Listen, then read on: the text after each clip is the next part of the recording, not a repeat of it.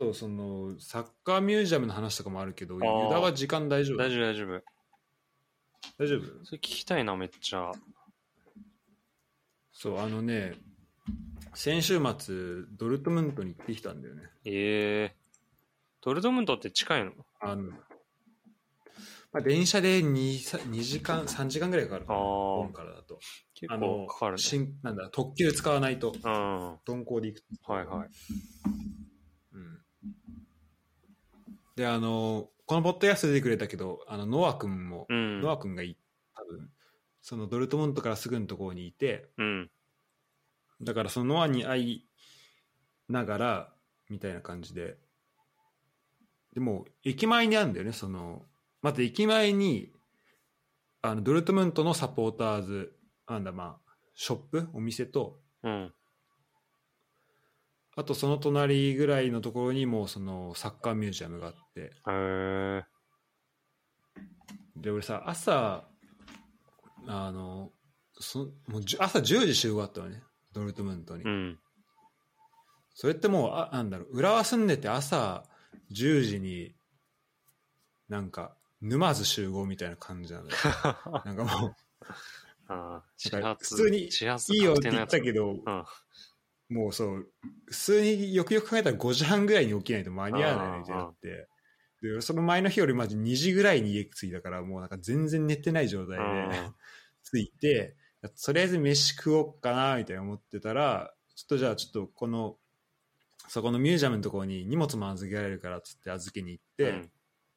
そしたらじゃあなんかもう流れでじゃあ入っちゃおっかみたいな感じになって、うん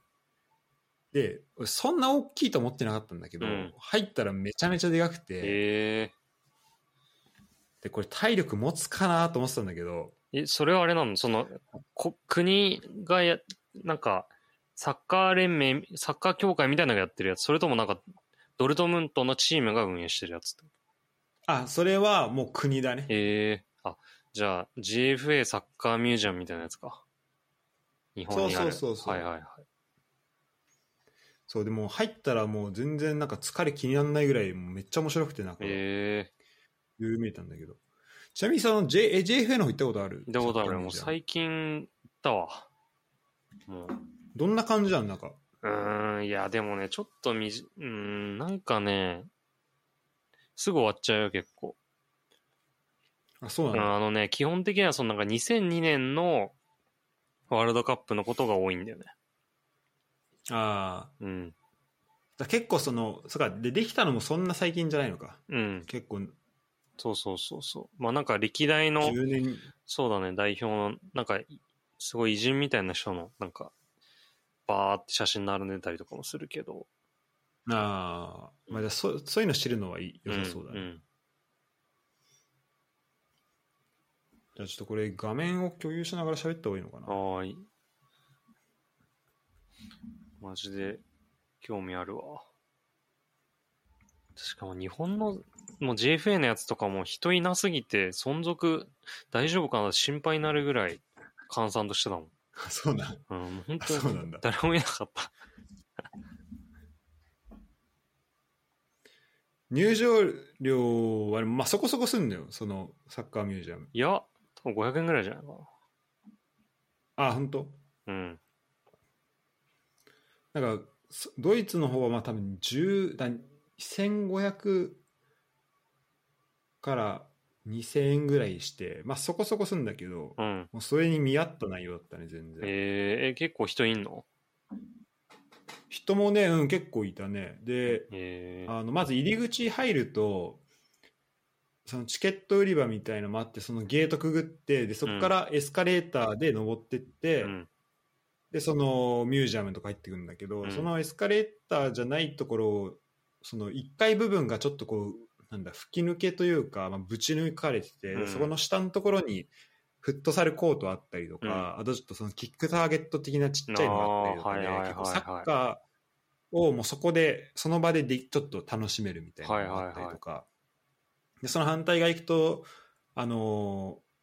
ーなんつうんだっけそのこう昔のこうボードゲームのこうさうん。あの人形がこうやって繋がれてる、なあ、はいはいはこうやってガチャガチャ回してるやつ、あーあのサッカーゲームあったりといか、はい。なんかみんながそこで結構集まっていろいろできるような感じなにるなほったどんねだけどあ、なんか、あれでしょ普通のゲームとかもあるでしょ多分。なんか FIFA とかできたりとか。あそうそうそうそうそうだよねなんかそうゲームもあったああ、ありそうありそう。なんとなくイメージ。そうそれであの行ったんだけどまず2階がなんかそのなんだ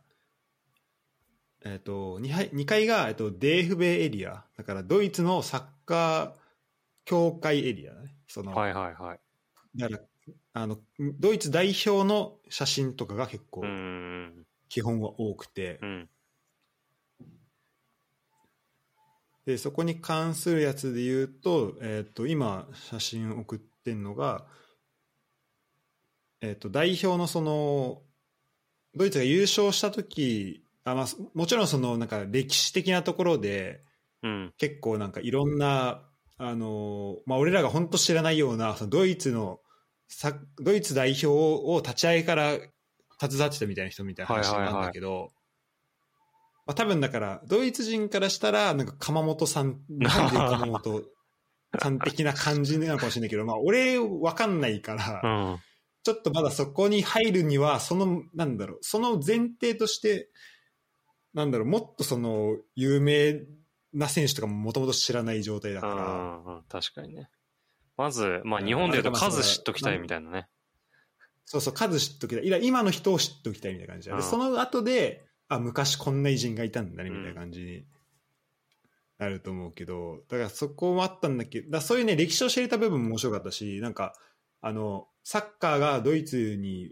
来た時当初のなんかその時使ってたあの革の靴とか革のボールとか、へえ。あとシンシンガードシンガードもなんかめっちゃでっかい本当革製のへすえ。ね当てで、それとかもめっちゃ面白かったけどそれがそのままあるからでなんかねえっ、とこれ1枚目がねあの、まあ、これちょっと聞いてる人あの声だけ聞くことになるけどあの2014年のワールドカップでああはいはいはい。そのなんかスケジュールみたいなのをこう壁にあの壁というかこう紙に結構バーって大きいはいはいはい。紙で、えっと今週はあ今週の日程みたいなのが、えーっと月曜から日曜までうバーんって午前中午後で、うん。あの書いてあるんだねでこの日は試合でこので試合の日は大体スコアが書いてあって誰が本決め当てみだたい。な面白いね、俺。で一番右下のところ見るとあの最後決勝でああのスコア書いてあって優勝みたいな感じうのーんとがだ。書いてあるみたいすごいな。このあの、あれなの、あんのかな ?72 はあんのかななのに多分この右下の左のところだね あのちょっと赤いところああ、これめっちゃスコアバーって書いてあるやつか。 めめっちゃスコア書いてあるやつ本当だ。へえ。そうでこれがなんかその実際にあのロッカールームなのかそのみんなが集まるようなミーティングのところなのかになんか常にあったらしいうーん。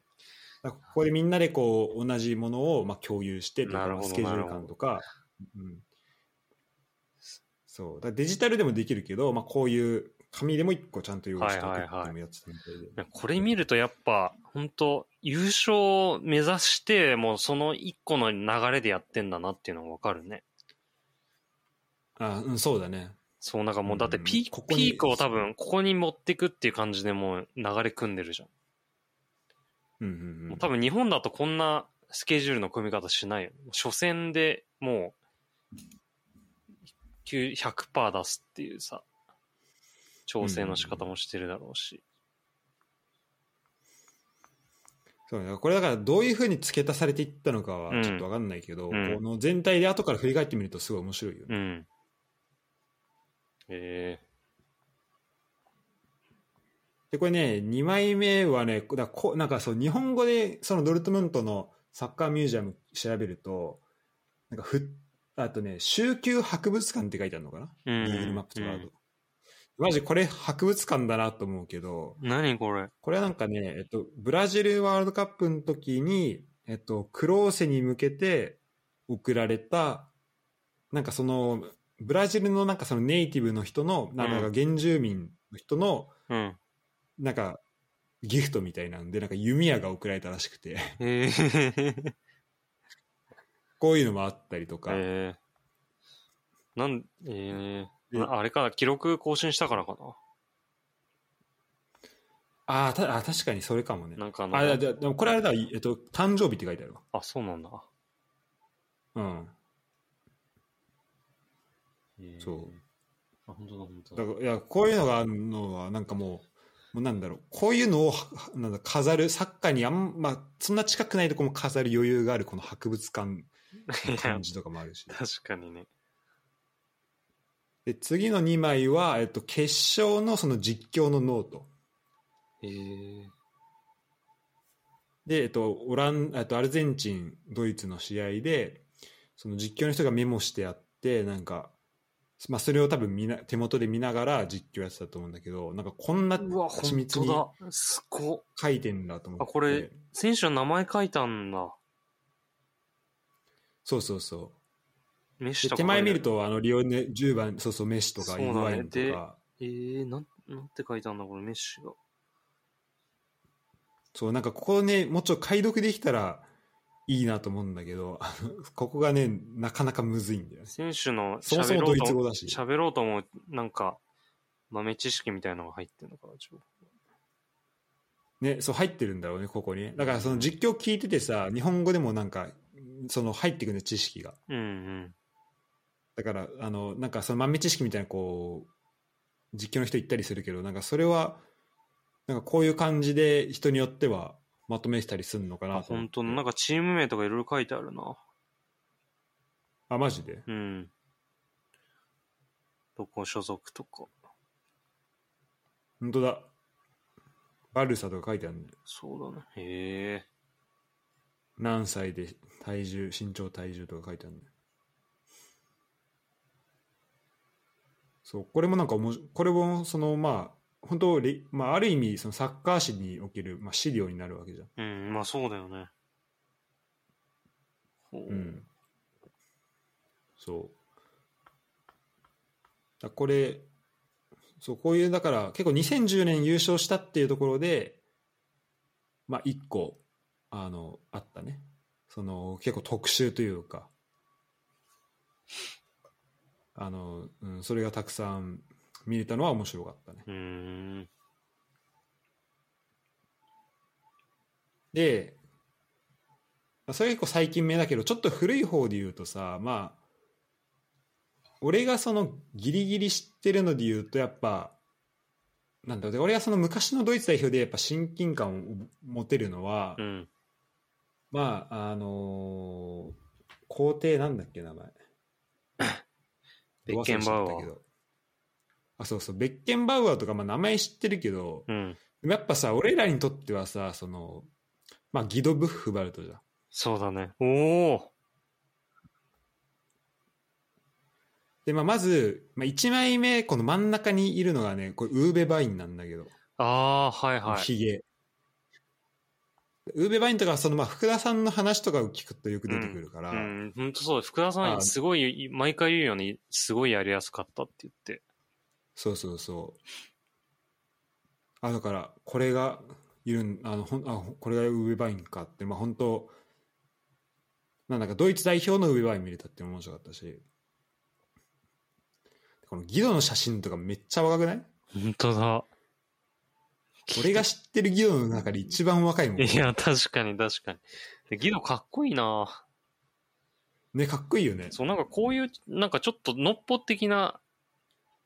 体型だったのね。なんか細長いあみー確たかいに。な。結構、うん。うんうん。うん。で、なんかその、えっ、と、だそれは多分、ドイツが、えっ、と、優勝した時うん。の、ワールドカップ優勝した時の、えーなんか、それもその優勝した時の、まあ、軽いドキュメンタリー5分ぐらいのショートビデオみたいに残ってうて、んうんなんか決勝から、あと1回戦というか予選からどうやって決勝まで勝ち上がっていったのかみたいなので、それぞれの選手活躍してるとことかも見れたりとか、するんだけど、でその決勝がアルゼンチンだったのかな、その西ドイツの時うん。だね、確かね。で、えっと、あ、違うか。き90年で、一緒になった時だっけあ、そうか、そうだね。90年に、えっと、イタリアワールドカップで優勝してるけど、その決勝が、えっと、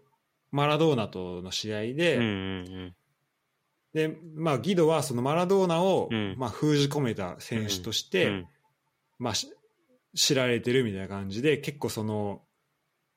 あの、まあ、このビデオの中でもなんか、まあ、マラドーナは彼のギドフバルドの名前をなんか二度あ生涯忘れることはないだろうみたいなえー、でさ、書いてあったりもするしおーそうそうそう誇らしいすねごいなと思ってこんな選手が浦和に来てうん監督もやってくれてい関や、わ確ってたんだなと思っかていや確かにね、結構もう親近感ありすぎて、逆に凄さ分かってないよね、レッツの人。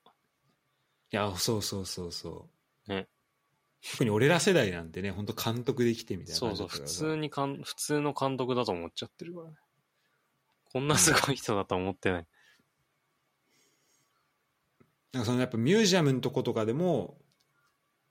まあ、これはさなんか歴史のビデオ5分ぐらいのビデオだからさちょっと長めで、うん。結構その、まあ、興味ある人は見れるみたいな感じだけどもうちょっとその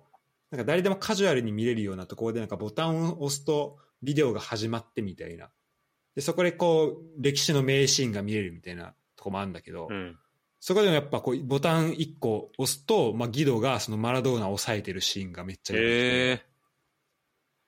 らもうすやっぱギドすごいんー、だなえっていう普通にプレイの映像とか見れた。プレイの映像を見れる、えこうー抑えてるシーンとかほでこれちょっとあのフライングするけどあの、ん今あのこれ最後に今うち送ってる最中のやつなんだけど、はいはいあのこれ2階が、えっと、ドイツ連盟サッカー連盟で,、う。うん。で1階がブンデスリーガのそのあのな特集というかそういうコーナーなの、うん。で1階のところ行くとなんか各年代各、まあ、ディケード10年間に、の間のベストイレブンみたいなのが選ばれてるんだけど、うんうんうんその1990年代のベストイレブンにギド選ばれててすげえ。でこの写真よく見ると右下のところにシュツットガルトで、うんその下に浦和レッドダイヤモンドって本当だ書いてあるからね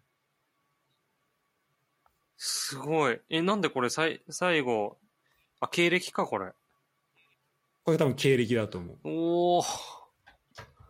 これはうれ、えすごいね。ラそうーレットダイヤすモごンいよドっねて書いてあるんでしょ、ここに。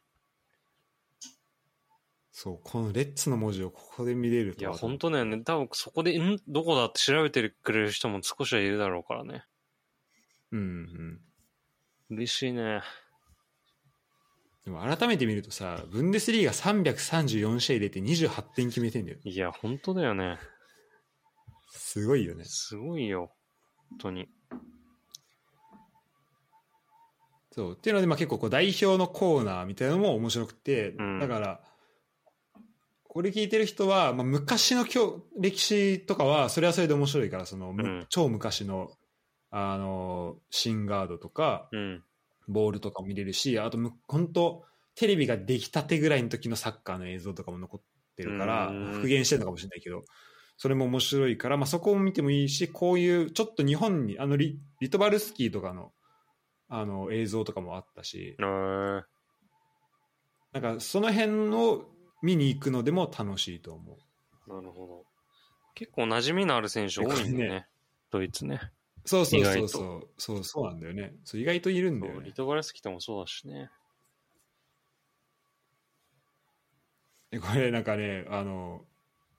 これ面白いのがあの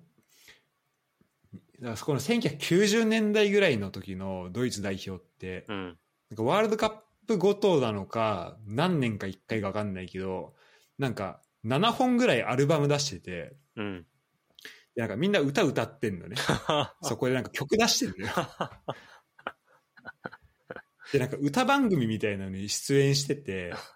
え、それなん選か手そが。こでみんな歌ってんだけど、そう、選手が、選手が歌って選手が曲出してる。あ、本 で当ね、それ見てたら、そん、その中にギド出て きて、ギドも歌ってんだと思って。今何やってんのマジで。そう。それはね、ちょっと面白かったね。そう、まあそんな感じで、あれですね。その、まあだからそのサッカー選手とテレビのこの、なんだろう、こうバラエティーに出るこの付き合い方みたいなところもなんか面白いなと思ったし。うーん、なるほど。でこう、まあ、こうあるこう通路があってそこでこう戦えっとドイツにサッカーが来た最初から2020年までの歴史がバーってその資料みたいなのがバーって置いてあうるーん。ものがあっうんて、でそこになんかその時のメンバー表だったりとかなんかいろいろあとそれこそその第二次世界大戦の時とか東西ドイツ分裂した時の,、うん。あのチームチーム分けだったりとか、うん。あのまあ、そういうのもあったりするんだけど、うん。でこれ、えっと、最後の方の写真の方でなんか2020年で2021年って、まあ、2020年の象徴としては、まあ、このお客さんのいないスタジアムっていうのの写真が貼ってあって、で,、はいはいはで2021年は、まあ、去年のユーロの時に、まあ、話題になったあのノイアーがつけてたこう虹色の腕章とかも置いてあって、でまた2022年から、まあ、2025年でさらににここに載ってるのは2035年までの、まあ、この十何年間で、まあ、またさらにここからフットボールの歴史が作られるってことでここはなんか余白として置いてあるんだよねミュージアムの中にい。ほう。だなるほかど。らここに何も置かずにかっここいいなこからさらに歴史が作られますよかっみこいたいいな感じになっててそうかっけえなと思って確かに、じゃあもう、どんどん更新されていくってことね、じゃあ。そうそうそうそうこれからどんどんいいね。あと新しいものどんどんできてみたいな感じになっていくんだと思うあそうだ、ちょっとあれ思い出しそた。うそその日本とドイツの関わりといえば、クラマーってさんって、最近亡くなあはいっちゃはいっはた人じゃなかったかな。この人ドルトムント出身って書いてあるな。あ本当にそう、日ただ本確、かにそのそう、日本サッカーの父と呼ばれる。それけあれだよね結構そのあのドイツサッカーのなんか修練なんかサッカー修サッカー学校的なそのうん。やつをなんか持ってきたみたいなそうそうそううそう。それこそ、にあの、さ日本のサッカーミュージアム、クラマーの、さんの、すごいいろいろあったよ。資料とか。あそうなんうだ、ん、うん。その辺絶対面白いだろうな日本のサッカーミュージアムもいや、確かに。でも、そう考えると、ま、本当に日本はドイツからサッカーが入ってきてるからね。っていうことだよね。うんそうだね、うんそのこの近代においてはめっちゃドイツがめっちゃ関係してたんだろうそうだよね。確かにこうなんか通訳してる人の話の記事なんかどっかで見たなえ岡野さんうん岡野さんの記事なんか最近ねネットで載ってたと思うよ岡野俊一郎さんって人なんだっけなうんなんかその話とかもすごいね面白かったわでさなんかあの坂つくやるとさーうん。あの結構昔の日本人の選手とかがさなんか名前変わってうん。しかもめっちゃ強い状態で出てきたりするじあゃあ、んそうだね。結構それでなんかこの選手めっちゃ強いけどなんか知らないけど誰みたいに調べたらうん。結構昔の選手で、うん、うん。あるね、あるね。そうそれこそ、まあ、鎌本国重とかもそうだし、うんうん。なんかその辺の選手をなんかそなんかそれで覚えたっていうのは結構あったわだからうんサッカーつくやっぱすごいなと思って確かになんかユースに入ってきたりするから、勝手にね。そうそうそうめっちゃ有望なやつ来たなそうそうそう。だからそのサッカーつきやった後に日本の JFA の方行くとめいいかもね、うなんかいろんん。な人確かに、確かに。こいつ知ってるわみたいなうん。いや、でも確かにその、そこが元祖でこう来てるわけだからな。すごいよな。うん、そ確かにそこの、だねから、でも多分その、こうそう最初追いつくたドめイにみたいなツの人から言ったら別にクラマーさんってそこまで多分有名な人じゃないよね。うん、かな。そうだよね。だからそれが、多分そういうのがさ、今、日本でもう逆日本がドイツ的なポジションで起こってるよね、各地でね。なんあかあ、それこそアジアの、日本では、そうそうそう、アジアのちょっともっと小国に、なんか確かモンゴル代表監督に日本人になってるんじゃなかったかな。そういうのが、えー、ああ、でも確かに、そう今、あとまあタイ、タイ結構行ったりしてるし、うんうんうん。そう、いいね。そういう感じでどんどんこう広まっていくんだろうね。そうね。あの、そうだよね。結構、その東南アジアでとか、まあ、アジアか。うん。監督やってる人は多いから。そうそうそう。指導者で。それこそ、あの、昨日ぐらいでした、その、昨日かな。なんか、岡田メソッドの記事見た。いや、見てないわ。なんか、岡田メソッドってあるじゃん、あの、本。はいはいはわかるなんか、岡田さん出してい。うる結構でっかん、い。してる。あれはなんか、YouTube チャンネルがまずあって、なんか作ったらしいのよ。ええそこで、なんかまああのそこのな本の内容を公開してうん。あのもうどんどんこうみんなに知ってもらおうみたいな感じにうーん。変わっもうなんかそういうシフトでしていこうとしてるみたいなんだよねあ、12月なんだ。ええそれ結構最近でええなんかその岡田さんも結構そのなんか今 AI でうん。あのサッカーの分析をしてなんかそのコーチングにつなげるってところを、まあ、やろうとしてるらしくてうーん。あれ、多分この記事無料な気がするな。だから多分読めると思うけど。ちょ最近、ちょっと、有料な、入ったんで、見れ、見れる。あ、マジうん。お、強い。そう。で、なんかそこで、その、そこで、や、なんか培ったこととかとかで、結構その東南アジアの方にうん。広げていきたいとか、あとなんかそのうんモンゴルのサッカー協会に、あの、AI コーチとか、うん。あと、まあ、YouTube のそのビデオの、えーなんか、まあ、岡田メソッドを、まあ、こう広めていくとか、うんってうまくやろうとしてるらしくて、だから、おこういう同じようなことが結構起きるかもしれないね。そうだよね。岡田さんが、もう、クラマー的な立ち位置になるかもしそうだね。れない。うん。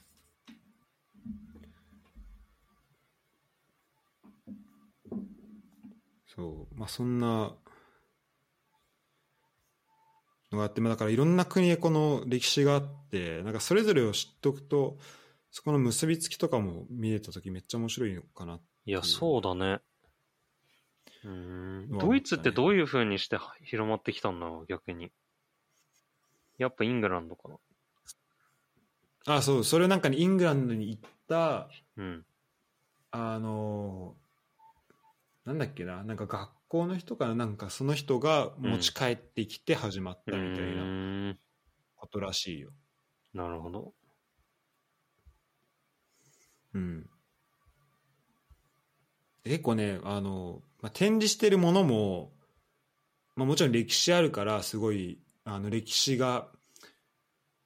なんだろう、まあ、その現物とか見れたりとか、その時の映像とか見れて面白かったりするんだけど、やっぱ結構その見せ方がすごい面白いなってああ。思ったんで、でもこれはまあ行かないとなかなか分かりづらいところではあったりもするんだけど、結構そのところどころで見せてくれる映像作品がちょっとなんか 3D っぽくなってたりとか、なんか立体感あったり、へーあとなんかすごいなんか臨場感のある、うん、感じで映像の質あークオリティとかめっちゃ良くて、なるほど、なるほめっどち。ゃ面白くて、すごいね、あの、これおすすめだし、うーん。なんか日本で、日本でもこういう感じに見せてくれたらすごい面白いなっていう気がそうすだる、ね結。構初めて来ても楽しめそうな、うん、ええええなるほどね。感じはあるかな。で、一回行くとそのブンデスリーガコーナーがあって、うん。あんまこっちはね、写真撮ってないんだけど、なんか一個面白いのは、その、あ、なんかブンデスリーガのところになんか隣にチャンピオンズリーグのコーナーもあって、うんその、チャンピオンズリーグの選手がこう壁にこうやってあるんだよね、その、貼ってあっうん。その写真,し、まあ、写真があって、うんその人になんか手前のところになんかスポットライトがこうあって、うん。でそのスポットライトをその選手にバッて向けると、うん。その選手のなんかゴールシーンみたいなのが映像でバーって流れるみたいな、へーそういう仕組みがあって。だけど子供がそこ行ってなんか自分の見たい選手にこうやってスポットライト当てると、うんそのスポットライト当てられた選手の映像が流れるみたいな、おおすごいねで。ゴール決めるみたいなのあってそれとかはすごい見せ方うまいなと思ったけど今見せ今写真送ったやつで言うとなんかその戦術の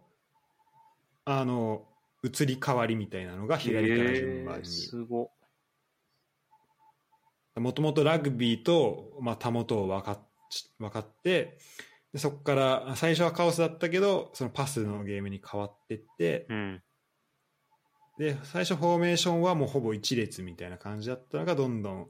えーっとなんかダブルダブルシステムとかう俺んダブルダブルシステム知らなかったけど、とかになったりあと途中でまああの WM シシステムになったりとかでどんどん変化していってでいろいろ減って減ってであのまあ、トータルフットボール到来とか、まあ、その辺も入りながらで今のなんかちょっと前だとティキタカとか今だと44の主流とかのところもこう追ってるのがあってでこれなんかさ文字黄色くなってんじゃんところどころうん。例えばなんかカテナチオの真ん中のところにカテナチオってあるんだけどそこ黄色くなってんだけど、うん。そこをタップするとなんかそのカテナチオっていうのはどういうシステムでなんかどういう感じで守ってたのかとかどういう期限だったのかみたいなのが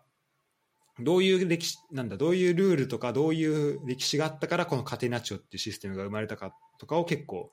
説明してくれててええこれはねめっちゃ面白かったしすごいね。うめーっん。ちゃわかりやすかった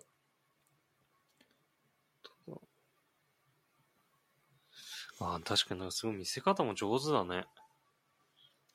そう見せ方がねすごい、うん。確かになんかまあ日本2015年にできたのかなえーなんか日本のやっぱミュージアムってこう、なんかすごい綺麗にこう飾って、もう等間隔でこう、せつ物を置いてあって、下に字の説明っていうのがこう、繰り返される感じで。うんうんサッカーミュージアムもほんとそんな感じだったな。なんかユユニフォームとかが置いてあったり、いろんなものが置いてあったりっていう感じだから。うんうんうん。まあそれね、知ってると楽しいかもしれないけどなんかそううん知らない人がこうね、あのでも楽しめるってのはあるよね、そうじゃない方がいそうだね。やこういうこんこういう見せ方の方がそうあとねそう一個面白かったのはなんか、すえっと、審判をやるゲームがあってうん。えなんか映像を流して今のシーンであなたは笛を吹きますか吹きませえんかみたいなのー。で面白いね。 3人ぐらいで3人ぐらいまで同時にその判定できるみたいなえで今笛吹く吹かないみたいなので丸×で答えてって5問やって何問正解したかみたいなええそれは結構面白かった、えなるほど。結構で微妙なハンドとかそうそれもまあゲーム形式でできるからまああのーそう実際やってみるとあ結構むずいなとか結構面白いなっていうふうになんか慣れたりするうーん。あとこれもなんかあのに多分ブンデスリーが始まってからどのチームが1部にいてどのチームが2部に行ってみたいなその移り変わりを、まあ、アニメーションで見せてくれうんうんうんるしかもなんかどのチームが1位でどのチームがあの何位でみたいなのもなんか順位とともにブンデスリーガにいるチームとその勢力図みたいなのがうんうん。すごいわかる。だから2090とかだと、まあ、途中だとこのレバークーゼン1位でシャルケ2位バイエルン3位で4位にハンブルクいてみたいなうん。この。うんすごい歴史を感じる、本当だ。今やそのうち2チーム2部にいるけどみたいな、本当だね。 6位もね6位のチーム今あの2部いるしとかあ、6位ブレーメンか、これ。あブレーメンかなうん。そうだねそうなんかこのやっぱ激しいリーグなんだな難しいリーグなんだなっていうのを感じるしねでえっ、とあとなんか審判のエリアというかあのまあ、さっきのそのゲームもその辺にあったんだけど、うん。えっと次のやつが、まあ、ピッチのなんかこう全体像みたいなあのある写真あるじゃん。うん。ピッチのなんか図解みたいなのあって、うんこれはまあうん単純に俺のドイツ語のためにすごいいいなと思った。なんかあのコーナーコーナーのところの呼び方とかセンターサークルの呼び方とかはあの、まあ、俺のそのドイツ語のためにめっちゃいいあいいあ、なとはい思うはんいだはけい。どでその隣隣のところにあのなんかこのゴールの、まあ、ポストみたいなのがあってその内側に、なんか審判の人のえっ、と、まあ、給料が書いてあるんだよねうん。これ見る本と、えっと、FIFA のレフェリー国際審判だと、えっと、ミニマムでだからこの保証されてる、まあ、ベースの給料が当、だ。うん。えっとなまあ、6万9000から7万9000ユーロって書いてあって、だだいたい、まあ、1000万弱からうん今日ぐらい、うん。 1000万前後ぐらいでブンデスリーガーだと5900万とかうん。で本当だ2部で変わってってこれちょっと写真送り忘れちゃったけどなんか1試合あたりの手当とかもあって、うん。あ、そういうのも書いたんだね。そうそうそういうのもなんか公表してあって面白いなと思って、うんなんかこううん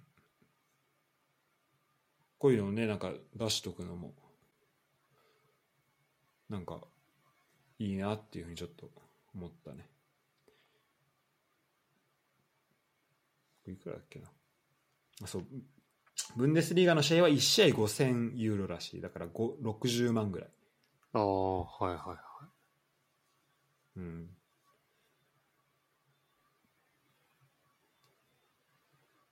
だからまあ、うん、これこれどうもなんか休養的になんかもうちょっとなんかひ結構もなんか思ったよりもらえるなと思ったんだけどてか結構、まあ、ベース、まあ、ブンデスリーガだったらベース1000弱で9000ぐらいかあ900ぐらいか900万とかででそこから1試合あたり、まあ、5000ユーロとか入ってきたらうん。まあ、悪くはないなと思ったけどやっぱそのプレッシそこに対するプレッシャーでいうとなんか釣り合わないなってい気もや、するしそうだよね。リスクもあれすごいしね。そうそこはむずいよねそうそうそう。そこで言うともうちょいもらってもいいのかなとう思うけど、ん、思うわ。なんかなかなかねそのスターレフェリーみたいなのさ作り出しづらいからさ、うんっうんていうのでなんか結構そのもともとなんか兼業で仕事あの仕事やりながらレフェリーやってた人もいるみたいででこの審判のリストみたいなのがあるんだけうど、ん。はいはいはい。えっ、と、これ、右下に多分、最初の女性のレフェリーなのかなは、えっと、警視、えっと、警察官だったりとか、お医者さんやりながらとか、あと、外交官、本当だ。元外交官なのかなとか、ピアニストとか、なんかいろんな仕事をやってた、やってる人が、まあ、レフェリーやってんだなっていうので、まあ、この、なんかここにレフェリーにこれこれだけこうフォーカス当てるってくれてるうのんすごい、なんそうだね。か面白いなと思う。ええうん、まずじゃあ最初はやっぱ食べ、それだけじゃ食べれないからってことか。そうなんじゃないかな、多う分。ーん。だって、まあ、まあ、最初からそのブンデス、うん。できないもんね。一部二部でできるわけでは確なかいにだろうしね、うん、普通のそのあの地域リーグとかだと、まあ、1試合300ユーロとからしいから、うんまあ、。それだけでは多分、まあ、食えていかないもんね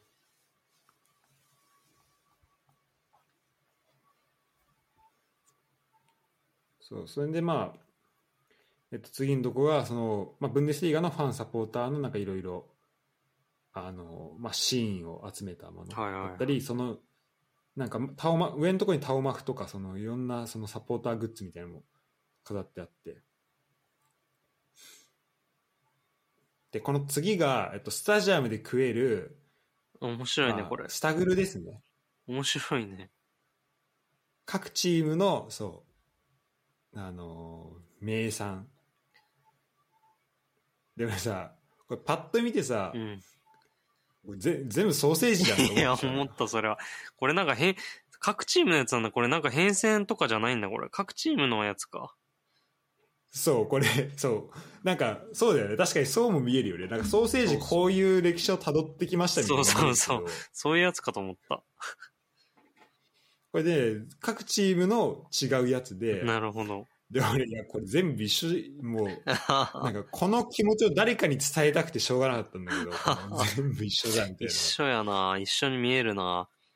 もうシャルケな。でなんかノアが、うん、あそうそうシャルキは一番違うよねシャルケ何これポテチポテチこれ。これポテチだねポテチか。ポテチがポポテチスタグルと呼んでいいのかみたいなまあポテチ売りにしてて大丈夫これ。でバーガーも何種類あんだよとか思ってたんだけどあバーガーっていうかそのソーセージか、うんソーセージもなんか何個同じなんだと思ってたんだけど、うんこれ一応あのこのチーム名の下のところになんかこのすなんか種類が書いてあるのねこのソーセージの種類とかが、あ、本当だ。でなんかノアにそのいやこれ全部一緒じゃないみたいな感じで言ったら、うん。あでもここここれはこれこれとこれのソーセージは違うねとか言ってへでーあのあとそのドイツで結構そのい人気のあるそのカリーブルストっていあ、うはいはあい。のドルトムント。ソーセージそうそうドドルトムント、はいはいあはとヘルタベルリンがカリーブルストなんだけど、い。はい。あこのなんかドルトムントとヘルタベルリンもこうカレーこのカレーがちょっと違ったりあとソーセージも違うねみたいな言っててでどっちがどっちか忘れたけどヘルタベルリンはどどっちかはそのソーセージの、まあ、皮をそのまま皮ごと出してるけどどっちかはその皮からあの何ソーセージの表面を剥いで出してるからどっちかはなんかボコボコなんだよねみたいにしてへえて。あそうなんだと思ってなんか俺全部わからん全。部したと思ったけど、まあ、そう、そう聞くと面白いなと思って。へだからこのソーセージも多分、例えばニュルンベルクとマインツとかも全部同じに見えるけえ。なるど、ほど。ここも多分細かい違いがあるんだろうなるとほ思どってね。。でも、それぞれ、でも、ちょっとずつ個性出すっていうのは、あるってことだね。うちはこういうのでいこうそうそうだからそこの、そその場所のってのがあるんだろうね。あ、でもそこれのいい、海のそれいいね。面白いね、それうんね。近くだと魚とか。はいはい、はいうんそうだね。それなんかいいいい、そういうの面白いな、あったら。なんか J リーグもやればいいのにな。確かになんか結構その、まあ、食文化豊かだけどさ日本はなんかあんまりここまあでもやってはいんのかななんか千葉のあれとかはさうん。有名じゃんうんソーセージソーセージだね。キつスく。だっけキス。うん、なんとかだっけ確かに。確かにもっとね、なんか、ガンマン各チームのこれみたいなやつがね、そう、ある、もっとそうできてほしあってもい,、いいよねそうそうそう。なんか結構その普通にさ美味しい例えば東南アジアのご飯とか結構あるけどさ、うん。それはそれでめっちゃそのバラエティー飛んでるし、やっぱこの日本のスタグルのなんかバリエーションの凄さっていうのはすごいけど、こういうす裏和だからこれですみたいなのそうそうそをなんかもっと見てもあってもいいかいもや、しれそなうい。だね、本当に。もう、なんか、一個統一して、ちょっとずつ違うのやって面白いけどね。そうだ。うん。うん。ただこれね、あの、こうやって見てるから面白いけどね、スタジアム行くとマジね、うんざりするよ。マジ もうこれしかないから。これとビール。でもまあ、そういう楽しみ方なんだなってなるけど。まあまあ、そう、なんか別に、うんそこは求めてないでしょ、多分。いろんな。そうそうそう、そこ求めてないんだうよんうね。んうん。うんもうそれが定番だから。まあだから要は映画館行ったらポップコーン食うみたいなもんじゃないの多分。ああ、そうだね。もう本当まさにそうだわ。もうなんか別に他の、いやいや映画といえばポップコーンでしょみたいなことなんで。そこでなんか別にそ、うだね。なんか、もつ煮とかいらない。うん、うん、確かにうん。そんな凝ったやついらんもんね。そうそうそう。定番普のや通つにビールと合うやつでいいいもんね、サッカー見るときはそうね。そうそう。そういうことだよね、多いいん分だねよって言って。これがうめえんだよって言ってやってんね。うんそ。れもある。確かにだからそうそういう感じあのそういうなんかこうやっぱ伝統がすすごいあるなってのはね感じたね、まあ、こうブンデスリーガとしてはそんな、まあまあ、比較的新しいけどやっぱこのしなんだろうこのサッなんだまあ地域リーグ発展してるのもあるしさこう、うん気軽に見れるでこのサッカーを楽しむっていうところに特化した食事みたいな感じで、うんもう片手で食べれるホットドッグとああとビールでみたいなさ、うん、確いかいよねに。これはこれでうんてか多分あれだよね、ヨーロッパ今思い、思った、なんか、多分さ、そのスタグルとかのやってるさ、売店とかもさ、あの、ちょっとわかんないけど、結構クラブが運営してるような感じなんじゃないのかな。なんか、日本ってさ、もっとあーよりさ、本当に民間のさ、イベン確かにそうだトね会社みたいなところにさ、出してさ、そこが好き勝手や呼るんでそうそう、やる感じだから、多分、そうの、んテナント料とか貸して。確かにそこはそこ違いあるかもねそう、だからそう、だから別にチームのその色出にくいよね、すごい。ああ確かになんかオ、オフィシャルショップが別に飯やってるわけじゃないからさ、多分。なるほどね確かにそこどうなってんだろうな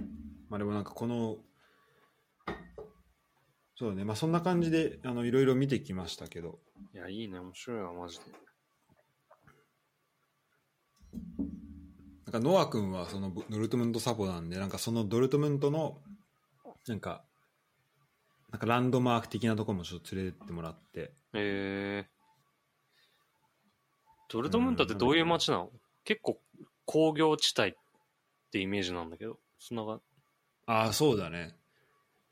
俺も本当その俺一回行ったことあるのが5年前ぐらいでその時はもうスタジアム直接行っちゃったのと、うん。今回もそのすえっ、とびその博物館とあとちょっとそこのなんかランドマークみたいなところに歩いただけだったからうん。そんな街を見れたわけではないんだけど、うんでも結構うんまあそうだねちょっとそのなんだろうなまあちょっとなんだか男臭いじゃないけどちょっと,、まあ、ちょっと汚い部分もありそんな綺麗な街じゃないけど、うん。